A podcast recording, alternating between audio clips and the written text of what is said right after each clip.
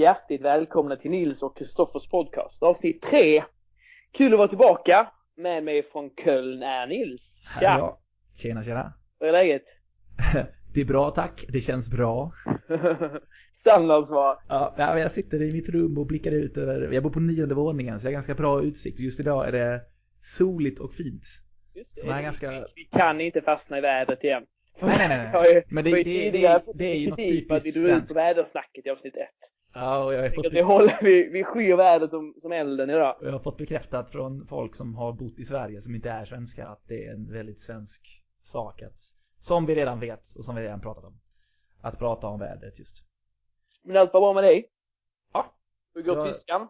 Tyska, jag har inte kommit så långt med tyskan. Eh, idag fick jag det, jag sitter ju, jag är ju, hänger mycket med Erasmus-studenterna och de, vissa av dem är väldigt duktiga på tyska. Redan som det är, de är motsvarande B, B2 eller C1, vissa av dem till och med. Men idag fick jag faktiskt briljera när de frågade vad det tyska ordet för hagel är. Vilket jag ryckte på axlarna och sa, hagel. De sa ju då hail på engelska.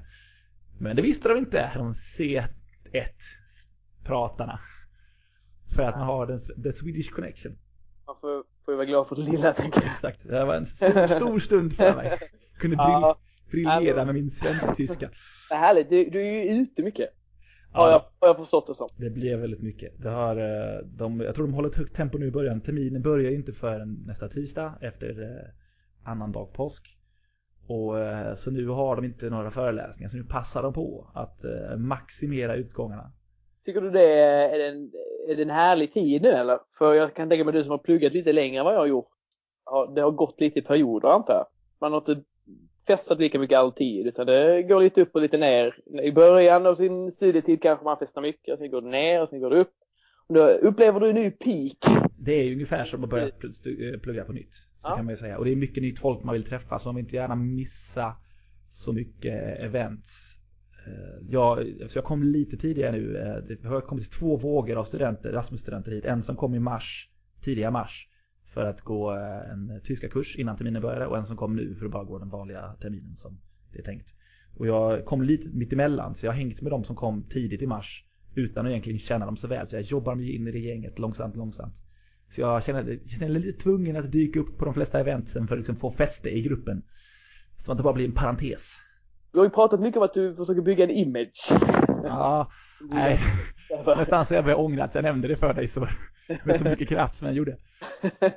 Berätta lite, vad, vad var det du menade egentligen? Mm, man får ju lite chansen att bygga en ny identitet när man kommer hit. Nu, jag tänker att första intryck är väldigt viktiga. Eh, Så utöver att jag försöker gå på alla sociala event som finns, som organiseras här, så är jag väldigt noga med att eh, promota Nils the good guy-imagen väldigt hårt. Jag tror att du har fått för image än så länge då.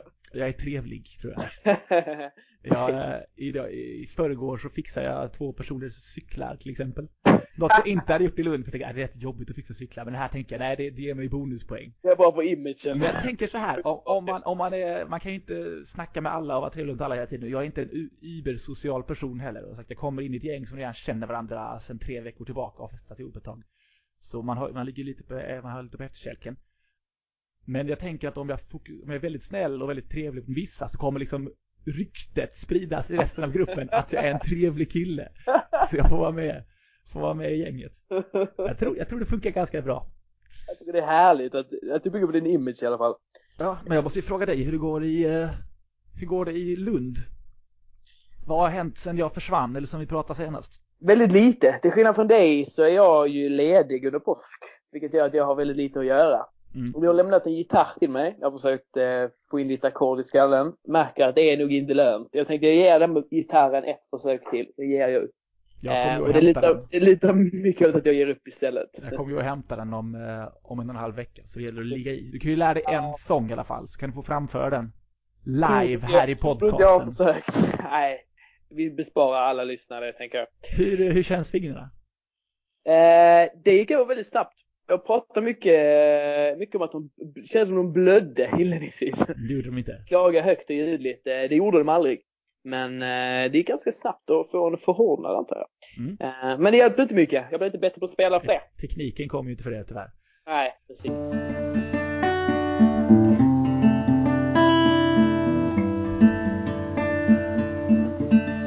Svett och etikett heter ett program på SVT. Med, som säsongspremiär nu förra veckan tror jag det var. Eh, jag har pratat om det lite grann innan för Vad dig. Vad heter nu igen? Kalle Zackari Wahlström. Just det. Eh, Erik Hags brorsa pratar precis likadant. Han känns ganska så mycket starkare än Erik Haag. Det känns som att Erik Haag är inte så stark, men... Det tror jag inte. Eh, Kalle har ju, har ju jobbat med att träna i flera år. Så han borde ju vara ganska stark. Han har den bakgrunden. 225 i marklyft, vilket är imponerande. Om du ska falla in i siffersnack. Eh, men det var inte poängen. Eh, det är väldigt, ett väldigt trevligt program, jag kan rekommendera det för alla. och det, det är inte utan att man börjar tänka lite på den tränings träningshets och träningsvåg som sköljer över oss. Eh, vi har ju pratat lite om kvargförsäljningen. att fördubblats. Att allting marknadsförs som nyttigt och som kvarg i Sverige då. Och att den har, ja, den har väl fördubblats eller fyrdubblats till och med på bara något år. Kul grej man kan inflika och jag märker ju att jag är väldigt tysklandifierad i mina iakttagelser. Men kvarg är ju mycket mer normalt här nere. Jag tror det, det fanns ju jag har ju sett kvarg på hyllorna här i alla butiker långt innan det blev en stor grej i Sverige. Men de överkonsumerar inte på samma sätt. Men det känns som att här finns det i varje kyl, liksom var mans mat. Mm. Medan i Sverige är det någonting som Nej. vissa hetsäter. Det finns väldigt mycket vissa kylar och väldigt ja, lite andra exakt kylar. Så. Lite mer Ojämn fördelning. Precis. Eh, nej, och jag tänkte på att Kalle Zackari Wahlström då har ett väldigt sunt sätt att se på träning som jag tycker att fler människor kanske skulle ta upp.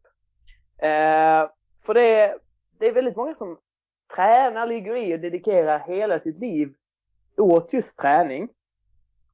Men jag och Kalle för den delen tänker lite mer så här att när man väl tränar, då tränar man, man vill ju träna för någonting. Man vill ju träna för att kunna leva mer. Man vill ju träna för livet, för, för att bli duktig på saker i livet eller för att kunna orka mer i vardagen eller för att kunna... Vissa människor tränar bara ja. för träningens skull. Liksom. Det är träningen själv som är ändamålet. Man ska upp ja. i, om du snackar, du sätter ett mål på 225 i marklyft. Mm. Det är ju ett mål i sig. Alltså det är liksom en, det är du menar att det är ingen... Jag tycker att det är härligt om man sätter mål och sådär. Men jag tänker att man ska ju leva sitt liv och sen träna utöver det.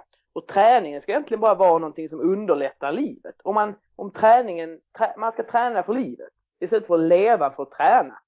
Om man lever för att träna, då lägger man väldigt, väldigt många timmar på gymmet.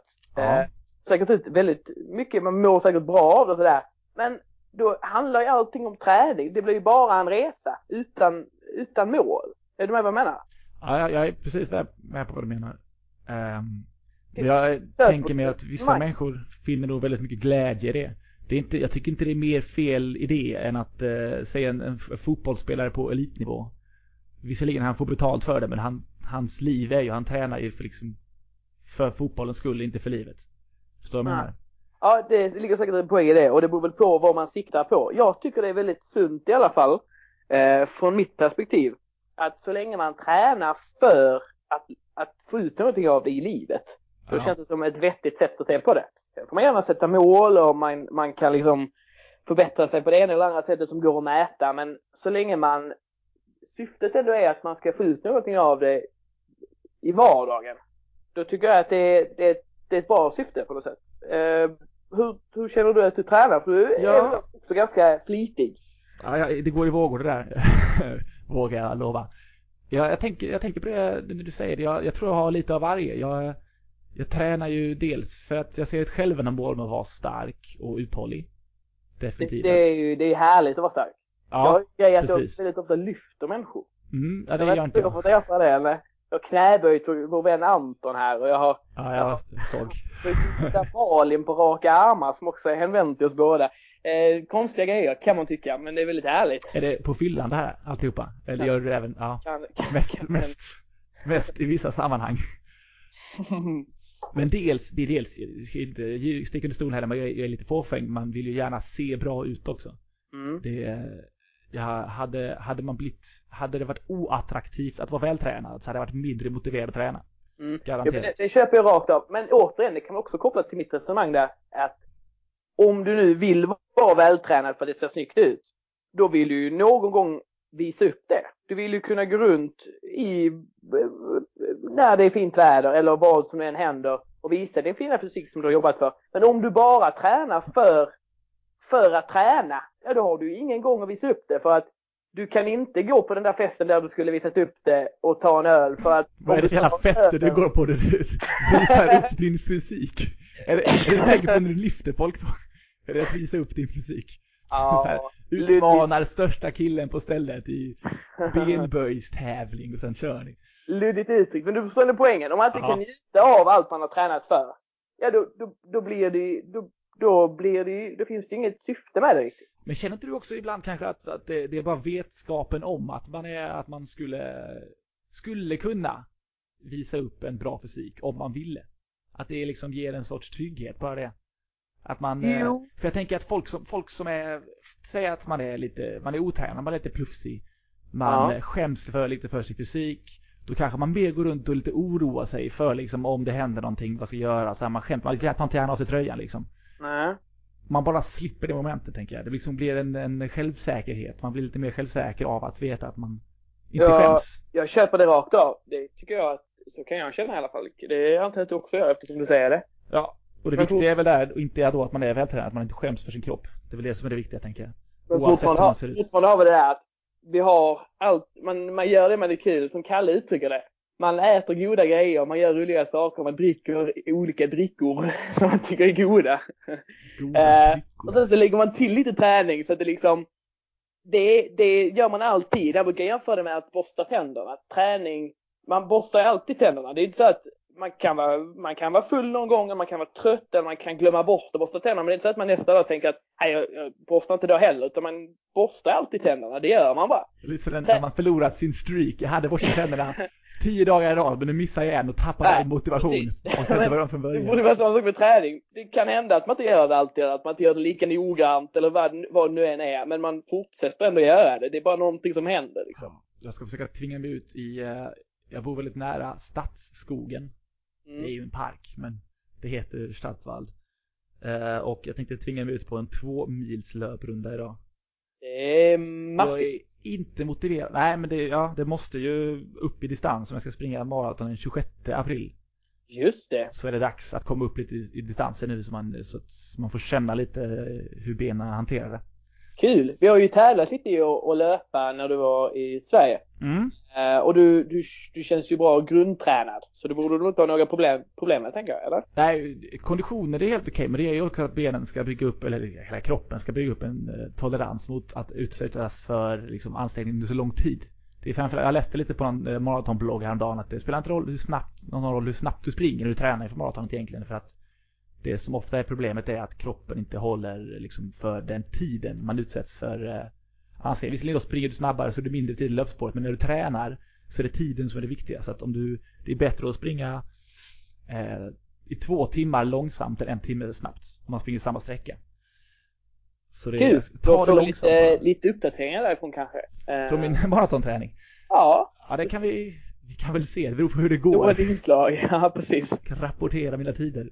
Eh, en kul grej också i programmet, bara för, för att återknyta till det, det var det här med, kommer du ihåg att man ofta pratar om att om, om, om mammans barn hamnar under bilen så kan mamman lyfta bilen. Supernaturliga krafter gör att hon kan lyfta den helt enkelt. Ja. Eller övernaturliga krafter. Och det är tydligen bevisat att det funkar. Vet man Det hur? ty- Ja, det gör man. Eller ungefär. Det är tydligen så här att man, man har alltid de krafterna. När man, när man i vardagen använder sina muskler så använder man inte deras fulla potential. Av den anledningen att det hade eh, senor och leder och så här hade tagit så mycket stryk. Att eh, det finns en funktion i kroppen som liksom stänger ner innan man når sitt max Mm. skydda. Och det bara stängs av när man är i livsfara eller så här, är oroad på någon annans liv. Eh, och därför kan man också lyfta med. Så det är alltså bevisat. I logementskorridoren när jag gjorde värnplikten satt där en, eh, en bild där de hade en diagram där man kunde se eh, ens potentiella liksom uthållighet eller hur mycket man klarade av. Så var det från 0 till 100. Och så hade de först vad din mamma tror du klarar på ungefär 10 procent. Sen vad du tror du klarar ungefär 20 procent av max då. Befälen låg någonstans på 40 och sen så var det då vad du egentligen klarar 100 procent. Vissa Ja, människor ja. känns det som de, deras förmåga tror de ligger 120 procent. Men det var kanske inte medtaget i diagrammet då. Nej. De som har rejäl hybris. Jo, men de, de, ja, det är en sak vad, vad, man tror vad man klarar när man sitter och snackar om det och är liksom eh, bekväm i en soffa med ett Mm. glas whisky i handen. Och det är en sak när man faktiskt är ute och gör det. Jag förstår, jag förstår. Eh, men intressant ändå, det där med att lyfta tyngre än vad man tror att man kan. Förbluffande fakta kan vi kalla det, om vi vill. Stående inslag kanske. Ja, men jag, jag tänker adrenalinpåslaget som man hör ibland att folk får i, i livsfarliga farliga situationer eller någonting som verkligen eh, triggar igång. Att man bara, man känner inte ens smärta längre. Ja, just det. Man bara går på instinkt och full kraft.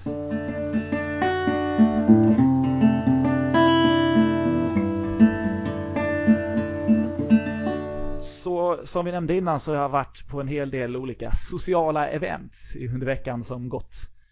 Ehm, Det har varit en hel del festsammanhang också kan vi säga. Eh, Och en sak jag, jag har la- lagt märke till, eh, vi snackade om i förra avsnittet, eh, Do- Don't mention the war. Just det. Är det Monty, Monty Python eller vad är det? Eh, jag tror att det är Pang i bygget. Eh, I John alla Cleese. fall, I alla fall John Cleese ja. Ett avsnitt som heter The Germans kan jag rekommendera för övrigt. Väldigt, väldigt kul. Du är inte så glad för Pang i bygget av någon anledning. Nej, det Mygget tycker jag är helt okej. Däremot Monty Python har jag svårt för. Varför då? Helt, helt så här, det är svårt att sätta fingret på det. Det är bara, jag tycker, jag skrattar inte. Jag tycker inte det är roligt. Jag är inte underhållen när jag ser det. Du har inte suttit i rätt sällskap och tittat på det, vill jag hävda. Ja, men eh, sätt mig i rätt sällskap. Jag kan ge dig en chans. Jag Okej. känns som jag missat någonting här, men jag kan inte Ja. riktigt förklara vad det är. Ja, i alla Ehm, fall. Så. Jag har vid två, tre tillfällen nu nu under den här veckan jag varit här har jag hört ändå vad som Sverige är väl ganska känt för att vara politiskt korrekt. Definitivt. Ehm, och det lever väl inte lika, den kulturen lever inte lika starkt i Tyskland tror jag, men vad man alltid föreställt sig, det kanske främst gäller åt den äldre generationen, är att det här med kriget, att det är lite hysch-hysch, man ska inte prata om det liksom. Det var ju, det var inte minst något jag spädde på förra veckan när jag, när jag Nej, såg dig fullständigt Och jag... genom en tågvagn. Ja. Nej, så eh, marschera var inte eh, lite med armarna bara. Och så sa jag ein, zwei, ein, zwei. Lite så här jag tycker det är militäriskt. typexempel på jag tänker, det går ju tillbaka längre än nazisterna, alltså det militära Tyskland, den kopplingen tror jag. Det är liksom inget tycker fortfarande första dagen i ett nytt land i Tyskland och du bara marscherar i en tågvagn. Det är farfetched. Jag var eh, lite grann under, in, under influence som man säger på engelska. Eh, Fair enough. Berätta. Vad, Nej, vad det- hände? eh, det har varit, det har varit en del, alltså nazist och judoskämt. Det är inte, inte så här så det har varit riktigt grovt, men det är sånt som man ändå inte hör så mycket alltid i Sverige. Från, från din sida nu? Nej, nej, inte från min sida. Jag blev ju lite tillrättavisad av det där efter min eh, lilla marsch. Eh, men det var, det var någon, eh, någon tyskar som började berätta om en jätterolig sketch. Han tyckte om en amerikansk sketch. där De drev med nazisterna och de, så här, dålig tysk dialekt och, om Hitler och sådär. Det verkar som de tar det väldigt lugnt. Det här är den yngre, yngre generationen. Och sen var jag på en fest i, eh, i lördags. Då de hade beer pong. De hade, det var ganska snyggt liksom ett rum som bara var för beer pong. Som tydligen kallades för ett studierum. De hade satt eh, de hade sagt, eh, man fick komma dit, det började nio ganska tidigt, även för Tyskland. Och man betalade tre euro och sen var det i princip drick hur mycket du vill. Trevligt. Eh, De hade, det var dels, de hade köpt in då en del billig öl och billig, alltid ganska billigt, billig sprit och lite blandvann. Blandvann, ganska, ett skånskt Ja. uttryck för övrigt. Ja, men för, ja, rikssvenskifierat. Blandvann istället för blandevann. Ja, fast säger, jag brukar alltid säga virke, bland, jag vet inte hur man säger uppåt landet. Eh, bland annat så hade de, de hade en ölpromotion, det var alltså någon kille som, som köpte in, eller de fick öl till festen, en, hel, en privatfest. Ingen, liksom, ingenting organiserat, organiserat med skolan egentligen. Så hade de fått kanske en eh, 40 flaskor öl och sen kom det dit en kille och tog lite bilder. Och sen så gick han, så fick de ölen liksom i form som kompensation för att han fick komma dit och ta lite bilder. Ja, sponsfest. Det låter ju väldigt härligt. Det var det var någon skillnad? Det måste jag ändå fråga. Beerpong och sådär. Jag visste inte att det var internationellt på det sättet. Var det någon skillnad på regler? Om det ska gå Nej, det i- var väldigt de likt. Jag, jag stämde av lite snabbt när vi först kom in i det rummet vilka regler de hade. Det var eh, exakt samma regler som vi brukar köra i vår korridor. Mm, Jag tror jag är väldigt standardiserade de också. De hade de här originala, original eh, Red Cups. Mm. Eh, och jag påpekar ju då, då, jag är väldigt imponerad av att de lyckas få hit det allting för dem. Jag har bara sett säljas i USA förut, men det kan vara finns i Tyskland, vad vet jag. Mm. Sponsrad kanske? Nej, det ärligt talat inte. Och då sa de det, ja, oh, yeah, too bad we couldn't get the blue cups, because then we could play Nazi, Nazis versus Jews. Oj. Och då var det, då förklarade han lite, jag blev såklart nyfiken och frågade vad är skillnaden? Och då sa han, jo nej, då får eh, nazisterna då, nazistlaget får de röda muggarna och ska ställa dem i en svastika. Medans eh, judelaget får eh, blåa muggar och ska ställa dem i en davidsstjärna och sen spelar man. Nej men usch.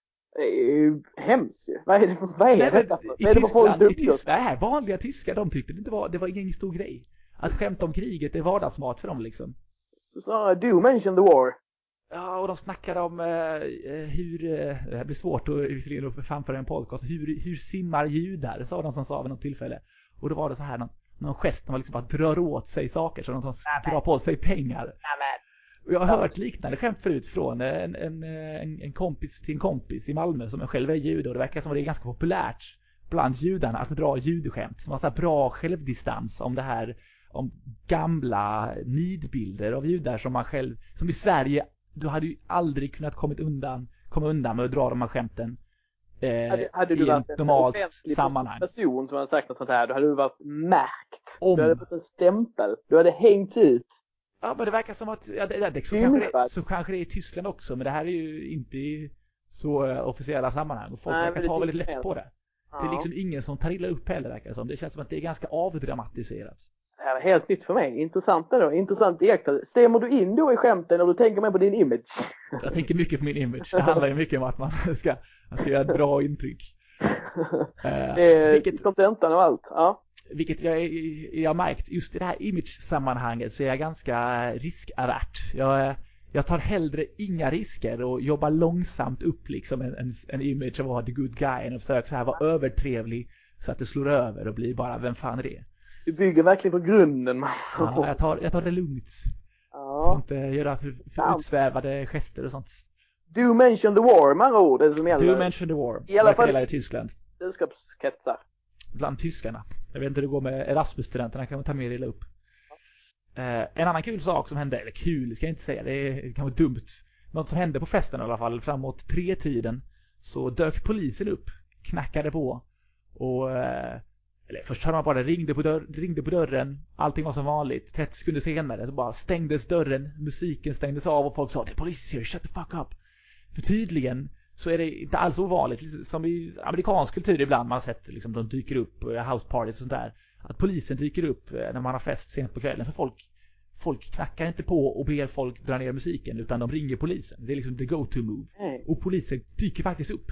Jag har svårt att tänka mig att de skulle göra det i Sverige. Det känns som att de har bättre saker att göra klockan tre på en fredag, Ja, det skulle ha gått långt. Ja. Eh, jag, jag fick ju inte prata med polisen själv. Jag var inte, jag var inte så här, representativ. Eh, Men, det är inte bra för din image, tänker jag om du tog, tog fronten. Nej. Och liksom förklara läget, skickade tillbaka poliserna och räddade festen. det är just där jag tänker att där är ju en risk. Jag sa jag är väldigt konservativ. Där kan man ju försöka vara, så att bygga ett starkt varumärke men så går det åt helvete liksom. Och man bara förstör, polisen blir arg för att man inte pratar tyska och ger dig böter. Tydligen upp till 400, jag tror var 400 euro man kunde få. Så de gör sen. Ja, och de kan tydligen ta din De kan ta dina högtalare också, ta i beslag. Oj. Din stereo. Och, eh, men vanligtvis så brukar de komma tillbaka, alltså samma kväll, tredje gången de kommer. Det är då man brukar få böten först. Så de har, de är väldigt ändå schyssta på det sättet, för tydligen så vad de berättade tyskarna för mig att de kommer dit en gång säger snälla era grannar har klagat eller stäng musiken kommer tillbaka en gång till sen säger de nu är det på riktigt och behöver de komma tillbaka en tredje gång det är då de beslagtar de stereon ger böter Väldigt eh, ineffektivt. väldigt väldigt ineffektivt känns som att de borde ha mycket bättre saker för sig än åka fram och tillbaka till eh, stu studentfester i, Ja, i det- utkanten av stan Ble, blev det någon dramatik av det? Eller vad, vad utvecklades det här?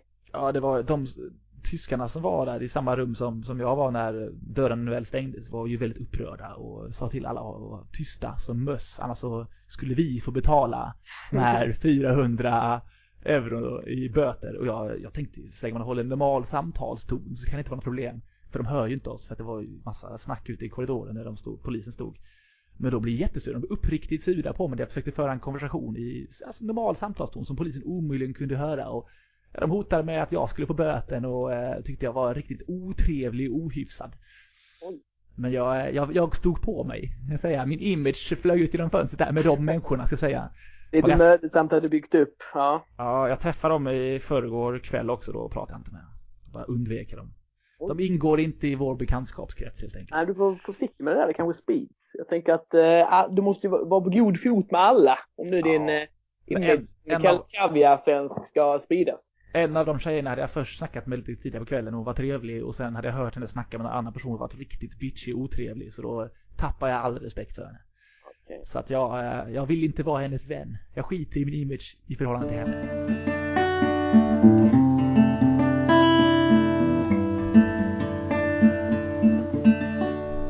Jag börjat kika på Suits igen. Ja. Eh, serien om eh, advokaterna på Manhattan. Har du sett den? Om jag har. Om du har. Alla Nej jag har faktiskt, jag, nu överdrev jag. Jag har sett säsong ett och två.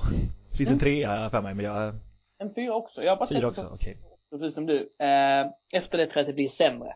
Jag kände att jag ville titta om säsong ett. Eh, och hela premissen för den här serien, för den som inte har sett den, det är att vi har Mike Ross som är huvud, huvudkaraktär som av en slump trillar in på en advokatbyrå och får anställning där utan att ha en advokatexamen. Ja, han har fotografiskt minne. Precis, precis. Skolan är Något som inte finns i verkligen. Nej, ej- eidetiskt finns väl? Ja. Ja. Jag ska Precis. googla det. ja. Visst, Nej, jag vet inte.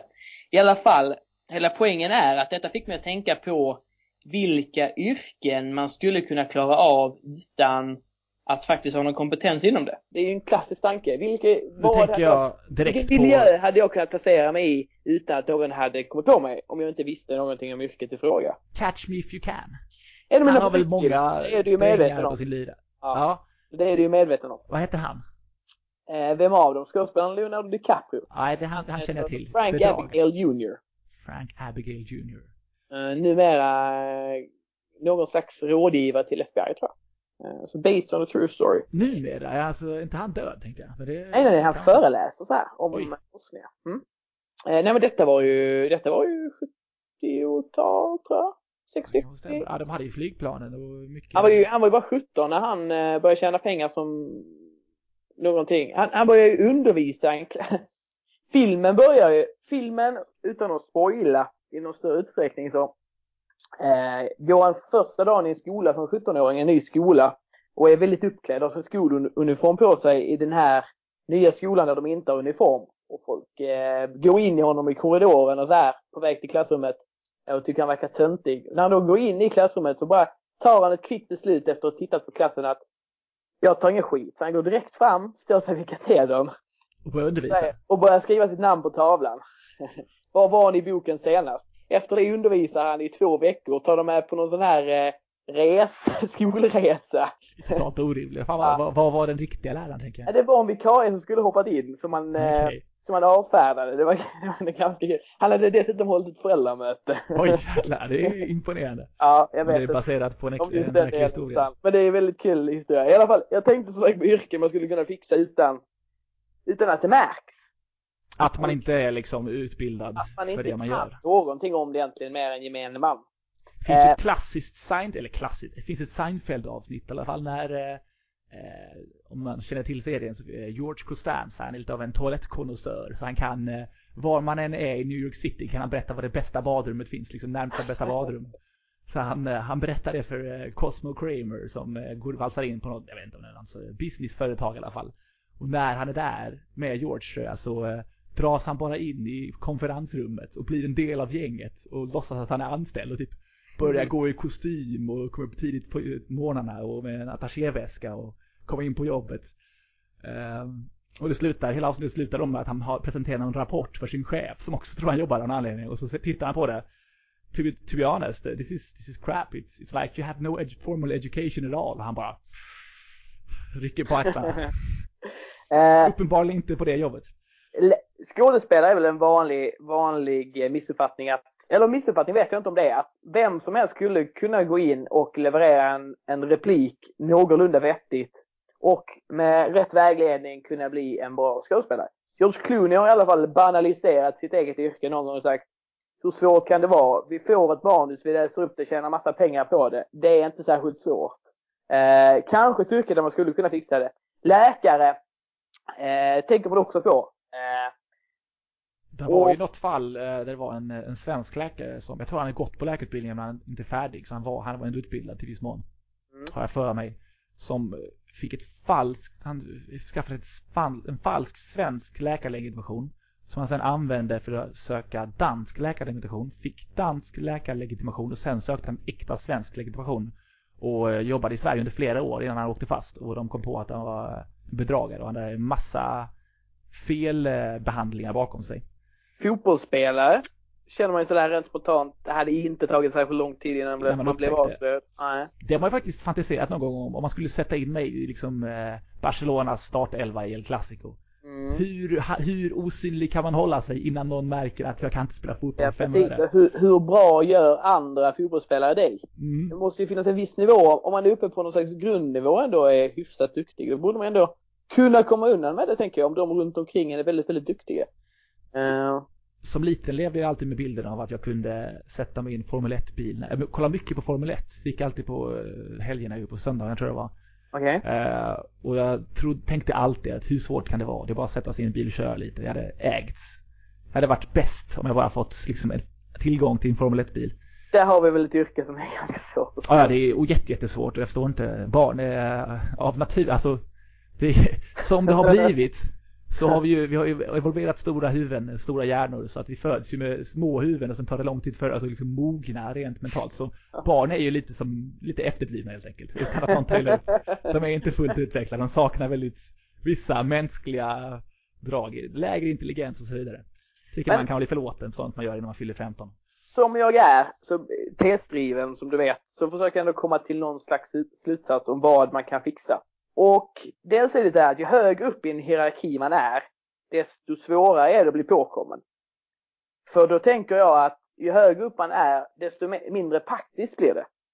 Det finns ju någonting, eh, om man jämför kunskapsintensiva yrken jämfört med praktiska. Praktiska tror jag rent generellt att du hade klarat dig kortare tid i. Det blir mer hade, uppenbart. Hade du varit helt, hade haft tummen i handen och skulle jobba som snickare, du hade inte fixat en timme.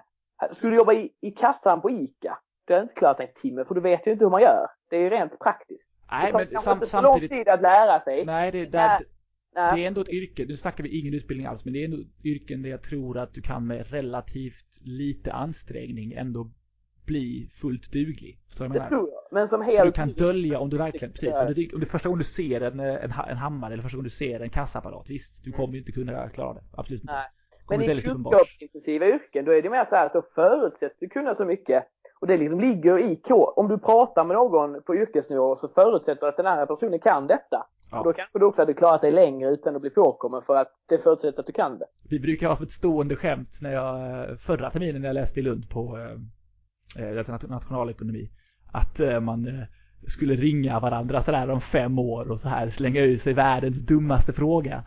Eller man ringer sin gamla professor eller man frågar någon på kontoret liksom du eh, det här med, med BNP, det, det är bra eller? En sån här riktigt, riktigt mm. dum fråga som, som, som, visar på att man, man kan ha ingen kunskap alls bara för att se hur folk reagerar.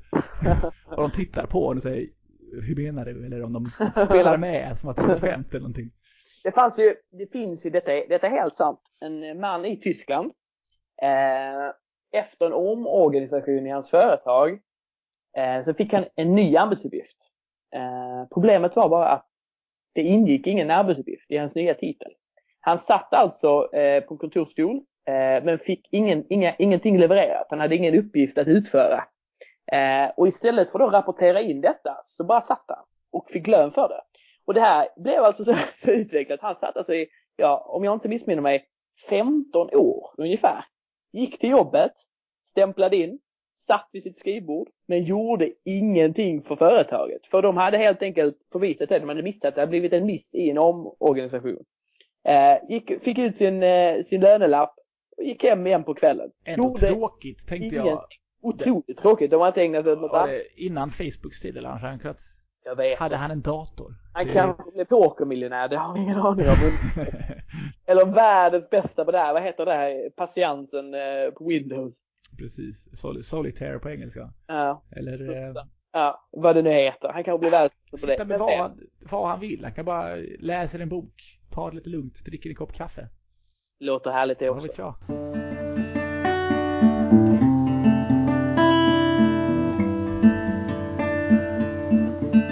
Apropå min image, eller mitt försök att eh, skapa Den har, en den bra har image. fått, o- alltså den har fått orimligt mycket plats i den här, i den här podcasten. Redan. Din image.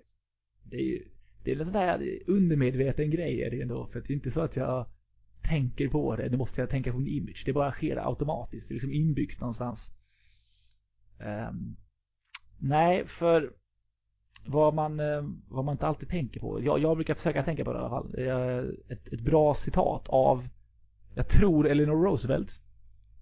Som lyder eh, You'll stop worrying about what other people think of you when you realize how seldom they do. Uff, gisses. Ja. Eh, Eh, känner du att det träffar dig någonstans eller? Nej, men jag känner att det är ett sånt citat som jag kanske skulle, skulle tänka mig att skriva ut på eh, med någon trevlig bild, en motivational poster av och sätta upp för det. Sitter just nu och tittar på två posters som är dina. Eh, med citat från Theodore Theodore Roosevelt. Roosevelt ja. Ja. Aim for the stars och sådär va? Ja, precis. Keep your eyes on the stars. Uh. And your ja, feet on the ground. något i den Något stilen. i den stilen. Aha. Det, det, tycker jag, det, det talar inte till mig det citatet. Jag tyckte det mer var en trevlig plank. Den kostar bara någon euro. Eller vad det Mm. var, någon dollar. Jag tänkte det är lika bra. Mm. Men du, du, eh, det blev väl fint att knyta ihop säcken då med ditt eh, fina citat där. Så, Ja, jag försöker, det kan man behöva det för att få ner mig själv på jorden lite och få lite eh, perspektiv. Som vi snackade om i förra podcasten också. Att man inte bry dig så mycket om din image och ha lite kul istället. tänker mig att min image är en investering i att ha kul i framtiden. Låter fullt rimligt. Så är det. Vi eh, tackar så mycket för att ni har lyssnat på oss denna veckan också. Eh, som vi tidigare har nämnt vet vi inte riktigt eh, vilken riktning den här podcasten kommer att ta. Men vi tycker det är väldigt kul att spela in. Vi tycker det är kul att vi har fått eh, så mycket god kritik. Även om vi har fått lite, både lite ris och lite ros. Med tanke på, eh, jag kan flika in lite ris vi fått om, eh, om strukturen och temat i podcasten. Det är många som frågat, vad, är, vad ska man ha för tema liksom? Vad är nisch? Precis. Eh, eller vissa har som frågat om vi inte ska ha en nisch lite mer kanske suggestivt. Eh, återigen tillbaka till Seinfeld. Jag tror jag nämnde det här för dig också i förrgår eller igår när det var. Det är ju som Seinfeld själv sa i något avsnitt en tv-serie om ingenting. De bara sitter och snackar om vad som helst händer i deras liv, vad som kommer upp. Och det är ingen som sitter och klagar på att Seinfeld behöver en nisch. Du förstår vad jag menar? Det Ja. kan vara vår nisch. Vi har ju en tagline som lyder att det är en, en konversation som ändå hade ägt rum under mindre strukturerade former. Ja. strukturerat på det sättet att vi har, vi har ju alltid ett par ämnen som vi tycker det skulle vara intressant att prata om eftersom vi nu befinner oss med lite geografiskt avstånd och inte hörs av varje dag riktigt. Nästan i alla fall, men inte riktigt. Då blir det att man samlar på sig lite grejer man, man gärna pratar om. Och det är egentligen den enda förberedelsen vi har. Så jag tror att vi kommer fortsätta på det här spåret att vi pratar ganska fritt om ämnen som faller oss in och så får leda dit det leder. Ja. Och med Har ni, då, några, har ni några frågor eller rättelser eller synpunkter eller något annat ni vill dela med er av så har vi nu också en e-post som heter Nils och Kristoffer. Kristoffer med CHFF och så allt i ett ord. At gmail.com var det va? Jag hoppas jag verkligen. Ja, .com exakt. Nils och Kristoffer at gmail.com. Skicka, skicka in om ni har någon fråga eller om vi har sagt någonting fel eller om ni bara vill höra av er och eh, prata med oss. Jag vet inte. Det, det är vår, vår kanal till er helt enkelt. Vi ska försöka att få upp den här podcasten på eh, iTunes nu. Det verkar Mm. väldigt lätt. Eh, eventuellt även Spotify. Eh, dock är det lite krångligare eh, i den kanalen. Vi eh, hörs och syns, jag inte, men vi hörs i alla fall nästa vecka igen. Det gör vi. Tack för oss. Ha det bra. Tack, hej.